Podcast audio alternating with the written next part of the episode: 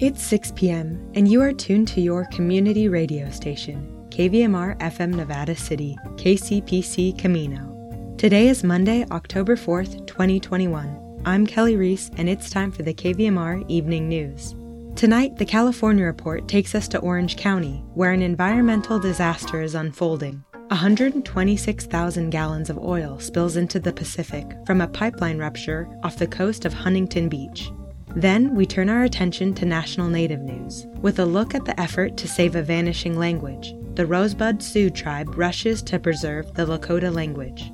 We'll take a look at regional headlines and weather before science correspondent Al Stahler explains how knowledge of other planets can give us insight into our own. This is the California Report. I'm Saul Gonzalez in Los Angeles. And we start with an environmental disaster unfolding in Orange County here in Southern California. A 126,000 gallon oil spill from a pipeline rupture off the coast of Huntington Beach has fouled Orange County waters and forced the closure of beaches. Dead birds and fish have washed up on shore, and the spill threatened sensitive wetlands habitat like at Orange County's Bayona Ecological Reserve. Here's Huntington Beach Mayor Kim Carr speaking at a news conference yesterday. Our wetlands are being degraded, and portions of our coastline are now covered in oil. In the coming days and weeks, we challenge the responsible parties to do everything possible to rectify this environmental catastrophe. The ruptured pipe, which connects to an offshore oil platform, is owned by a subsidiary of Houston, Texas based Amplify Energy Corporation. The Coast Guard is working with state and local authorities to respond to the disaster using skimming equipment and booms to collect the oil, and the damaged pipeline has reportedly been patched, but it's feared local beaches could be closed for weeks or even months. From petroleum to the pandemic, California students will be required to get vaccinated in order to attend classes once they're eligible for the shot. In his announcement on Friday, Governor Gavin Newsom said there needs to be a clear and consistent standard for all school districts in the state. We want to end this pandemic. We are all exhausted by it.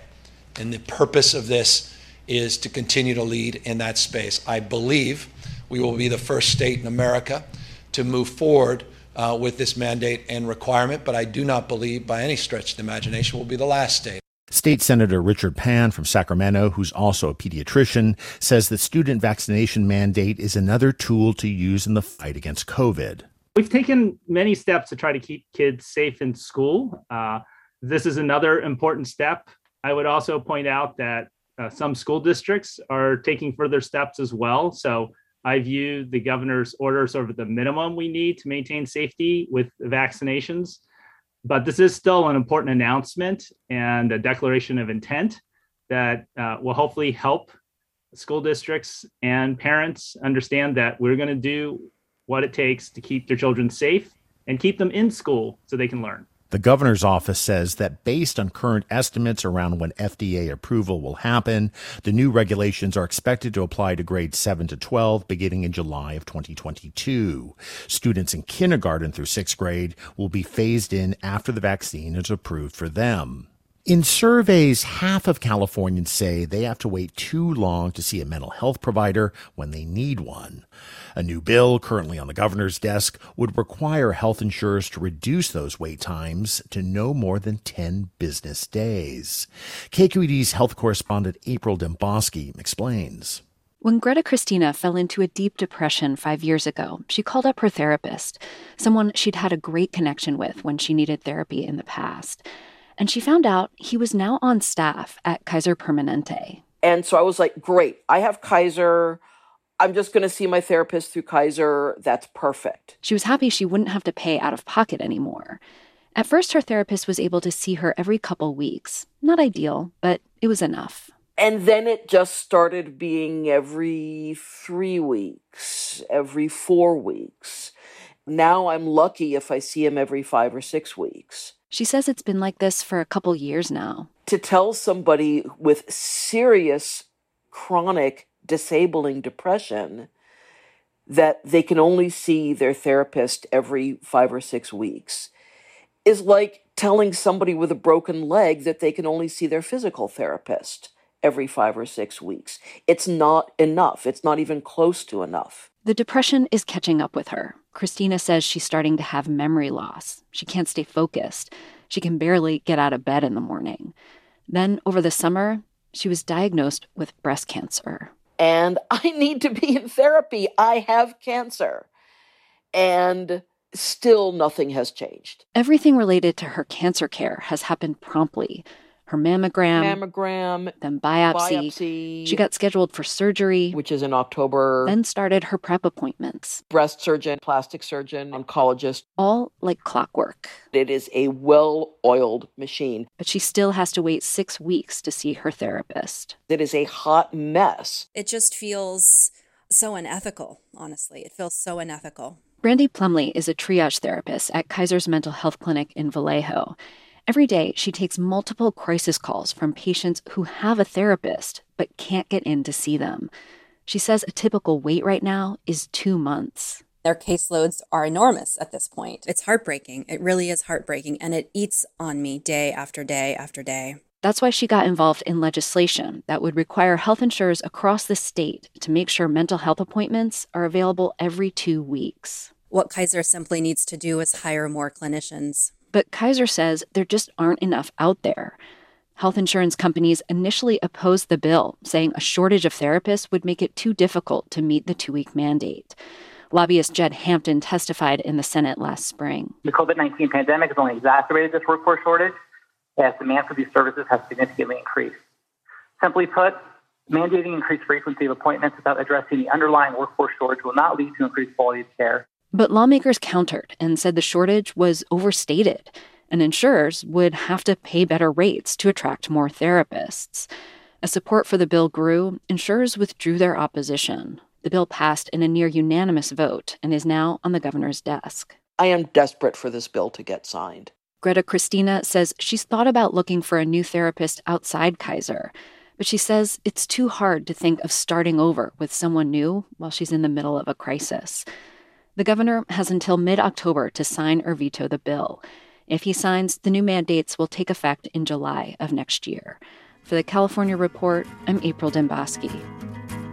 Support for the California Report comes from Hint, fruit infused water in over 25 flavors like watermelon, pineapple, and blackberry. No sweeteners, no calories, in stores or delivered from drinkhint.com. The James Irvine Foundation committed to a California where all low income workers have the power to advance economically. Learn more at irvine.org. And Eric and Wendy Schmidt, whose philanthropy harnesses the power of people and science to create innovative solutions for a healthy environment, just societies, and opportunities for human achievement. And that is the California Report for this Monday, October 4th. We're a production of KQED Public Radio. I'm Saul Gonzalez. Thanks for listening. Up next in national Native news, a bipartisan effort from senators urging the U.S. Treasury Department to create an Office of Tribal Affairs. Then, the Lakota language is at a tipping point of being lost. It's estimated only 2,000 speakers remain. The Rosebud Sioux tribe hopes to raise this number with the initiation of a new Lakota language program. And sadly, renowned Navajo weaver and voting rights activist Agnes Laughter has died. Laughter successfully challenged the constitutionality of Arizona's in person voting procedures and restrictive identity requirements for Native Americans. This is National Native News. I'm Antonia Gonzalez. A group of bipartisan U.S. senators is urging the Treasury Department to establish an Office of Tribal Affairs. Senators Alex Padilla, Elizabeth Warren, Ron Wyden, Jeff Merkley, and Steve Daines sent a letter to the agency last week. They say the office would help improve the department's consultation process, strengthen its relationship with tribes, and provide more expertise on tribal affairs. According to the senators, the pandemic has shown the urgency for Treasury to have in house capacity to address tribal issues, including with the distribution of billions of dollars in COVID 19 relief funds. They say the request follows recent consultations between Treasury and tribes. The Lakota language is at a tipping point of being lost, according to tribal language experts. The Rosebud Sioux Tribe has a new program involving Lakota language preservation. Richard Tubles has more. Wizipan Little Elk is a member of the Rosebud Sioux Tribe and Chief Executive Officer of Rosebud Economic Development Corporation, or REDCO. REDCO is an ecosystem of organizations that promote socio-economic development. They established a Lakota language revitalization program, Lakoya Waonia, which loosely translates to Breathing in the Breath of Life as I Speak Lakota. The program is in its early stages, but the goal is to hire seven full time employees who are willing to learn Lakota fluently. When we look at the, the, the language statistics, you know, it gets really, really scary. Globally, you know, we're, we're probably looking at around 2,000 Lakota speakers you know, amongst our, our Lakota, all Lakota people, all tribes. Here in Rosebud, you know, we, we probably have around 456 conversationally fluent speakers, you know, who are over age 60 and, you know, probably around three speakers under the age of 30, you know, and really zero conversationally fluent speakers under the age of, of 18. Lakoya Wawania is part of Redco's seventh generation plan, which is a 175 year plan of prosperity for their people and the region based on socioeconomic needs. Under this plan, the hope is that the Lakota language can be spoken as a matter of everyday course. I hope that, that this is just like a part of a much larger, you know, language revitalization movement. In Rapid City, I'm Richard Tubles. Renowned Navajo weaver and voting rights advocate Agnes Laughter has died. Arizona Public Radio's Ryan Heinsius reports she challenged the constitutionality of Arizona's in person voting procedures and restrictive ID requirements. Laughter was part of a lawsuit that resulted in the U.S. Justice Department expanding the list of documents that can serve as tribal identification at polling places. It was in response to Proposition 200, Arizona's 2004 voter approved measure mainly aimed at preventing undocumented migrants from voting and receiving public benefits. But since Laughter lacked official identification, she was denied the right to vote. According to the Navajo Nation Human Rights Commission, 60% of Navajo voters have trouble voting since many elders lack official identification, they frequently cast provisional ballots, which are often left uncounted. Laughter was eventually given the Frank Harrison and Harry Austin Citizenship Award in recognition of her work to strengthen voting rights. She was born in 1932 and grew up in a hogan in the 1930s and 40s in the town of Chilchinbito. She became an acclaimed weaver and eventually helped create one of the community's largest and most famous rugs. For National Native News, I'm Ryan Heinsius in Flagstaff and I'm Antonia Gonzalez.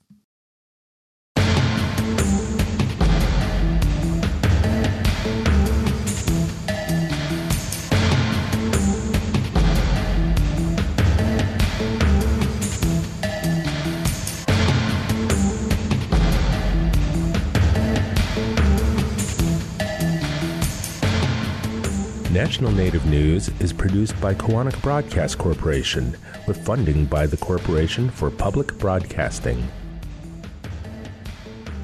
Support by the Sonosky Chambers Law Firm, championing tribal sovereignty and defending Native American rights since 1976, with offices in Washington, D.C., New Mexico, California, and Alaska. Support by AARP. The Native Urban Elder Needs Assessment Survey will provide data to improve urban Indian elder health equity. Elders are underrepresented in data, and you can help. Info and survey at uiacoalition.org. Native Voice One, the Native American Radio Network. In regional news, Nevada County Public Health reports 84 new confirmed COVID 19 cases today. Nevada Joint Union High School District Superintendent Brett McFadden issued a public advisory to parents and guardians of students today. He writes that schools have seen significant student participation in TikTok challenges that are dangerous and destructive. These include trends of vandalizing school and personal property, from stealing bathroom soap dispensers and fire extinguishers to teacher and staff's personal items. The challenges have become progressively more aggressive, with October's challenge named Slap a Teacher. McFadden writes, quote, We want to continue to make families aware and be crystal clear that students who participate in the unwanted touching of a staff member will be appropriately disciplined, including consideration for expulsion from school, as well as potentially face criminal charges. End quote. Come October 24th, if you wish to avoid the all too familiar, your call cannot be completed as dialed, please hang up and redial. You'll need to begin dialing all 10 digits when placing local calls within the 530 area code. Phone companies are running out of new seven digit numbers to assign, necessitating the use of area codes even when dialing locally, explains the Federal Communications Commission. The South Yuba River Citizens League launched a visitor impact survey to hear from the public directly about their concerns. The goal of the survey is to gather more information about how increased visitation impacts people living in the area and what types of initiatives they are interested in supporting. Yubanet reports the survey will remain open through October 23rd. The results will first be presented to the South Yuba River Safety Cohort, a collaboration comprised of county supervisors and staff state and federal agencies, local NGOs, and community representatives, and co chaired by supervisors Heidi Hall and Sue Hoek. Findings and recommendations will then be compiled into a booklet and released to the public. And now for regional weather and your air quality index. For those in Grass Valley and Nevada City, tonight partly cloudy with a low around 57. Tomorrow mostly sunny with a high near 76. Current air quality is moderate with an AQI of 85. Tomorrow's air quality is good with a potential AQI of 23. In Truckee and Lake Tahoe, tonight widespread haze after midnight, partly cloudy with a low around 39. Tomorrow, the widespread haze continues, mostly sunny with a high near 67. And watch out for that afternoon breeze. Winds could gust as high as 25 miles per hour. Current air quality is moderate with an AQI of 62. Tomorrow's air quality is good, with a potential AQI of 47. The National Weather Service issues a special weather statement for the Truckee Tahoe area as cooler and potentially wetter weather is on the way. We'll see fall really start emerging as a weather pattern change begins the middle of this week with much cooler temperatures and periods of rain.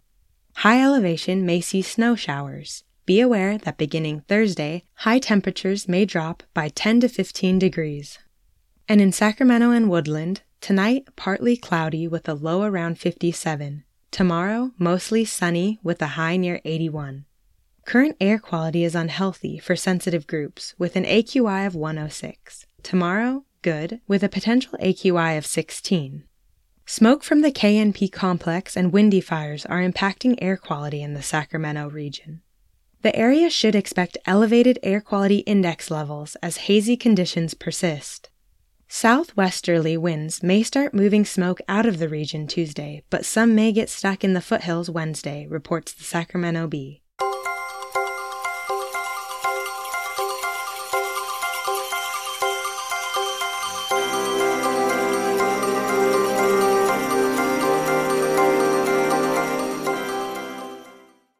There's a lot happening in the sky this week. Up next, science correspondent Al Stahler lays it out. One of the many reasons to study planets, planets like Venus and Mars, is that they can teach us something about our own planet Earth. No matter what the adverts for diamonds promise, rocks do not last forever. Blast them with wind and rain and ice, put them through the guts of earthworms and bacteria, and rocks fall apart. They turn to sand, to dust, they dissolve, they rust which makes it hard to tell what was going on billions of years ago. Were volcanoes erupting, earthquakes rumbling? All the rocky evidence has turned to mud, to clay, disappeared, washed away. The oldest rocks in our collection come not from Earth, but from the moon. The atmosphere is another puzzle. The air we breathe is not the same as the air long ago, and here the moon is no help. The moon has no air. Here Venus and Mars hold clues. At first sight, the atmospheres of Venus and Mars seem very different. Martian air is super thin, but the air on Venus is so thick it presses down on the ground with a pressure of over a half ton per square inch. One atmosphere is thick, the other thin, But the atmospheres of Venus and Mars do have one thing in common. The air on both planets is almost entirely, 95%, carbon dioxide, which suggests that carbon dioxide is what we should expect a rocky planet to have in its atmosphere. That when Earth was young, the air on Earth also was almost entirely carbon dioxide. The Venusian atmosphere is almost all carbon dioxide, which I'm sure you're aware is a greenhouse gas, one of the greenhouse gases that keep Earth warm. With a half ton plus of carbon dioxide pressing down on every square inch of Venus, the greenhouse effect on Venus has gone berserk. The average temperature on the surface of Venus is over 800 degrees Fahrenheit. With its thin, thin air, Mars can sport only the thinnest of clouds, thin, wispy mare's tails. The thick air of Venus, on the other hand, can support tremendously thick clouds. Turn a telescope toward Venus, and all you see is cloud, North Pole to South. Clouds on Earth are fun, and they're also complicated. On a hot summer's day, a cloud drifting over the sun throws down shade, cools us off. But if you want to cool off at night, you should wish for clear sky. Clouds hold heat. Clouds at night warm us up. Clouds have a reputation for being the most uncertain part of the calculation of what Earth's climate is doing now, what the climate might do in the future. The moon's bright crescent is lit up by sunshine, but the dark part of the moon is not pitch black. The dark part of the moon is lit, quite often, by a dim, ghostly light. That dim light is not coming directly from the sun. It happens when sunlight first hits the earth, hits the clouds over the earth, then reflects off those clouds up to the moon. The dim ashen light comes not from sunshine, but from earthshine. In Southern California, on Big Bear Lake, an observatory has been watching, measuring earthshine on the moon for 20 plus years. What they've just recently published is that earthshine reflecting off clouds off the west coast, earthshine seems to have dimmed a bit, implying that the ocean off the west coast is not quite as cloudy as it used to be. Some reasons to look up. Tonight at 7:56 p.m., the International Space Station will rise in the west, climb into the sky, and pass nearly overhead a couple minutes later. Six men, one woman now living aboard. That's tonight 7:56 p.m. Sandhill cranes spend their summers to the north of us, but come fall they fly south to spend the winter with us in Northern California in the Central Valley. A swoop of cranes flies in a V formation, which looks a lot like the V of a flock of geese. But sandhill cranes do not honk. Sandhill cranes burble.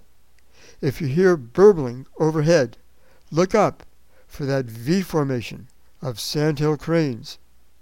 Next Saturday night, find a spot to watch the sunset, and as soon as the sun is down, you'll see Venus and the crescent moon together above the western horizon. Next Saturday night, right after sunset. For KVMR News, I'm Al Stahler.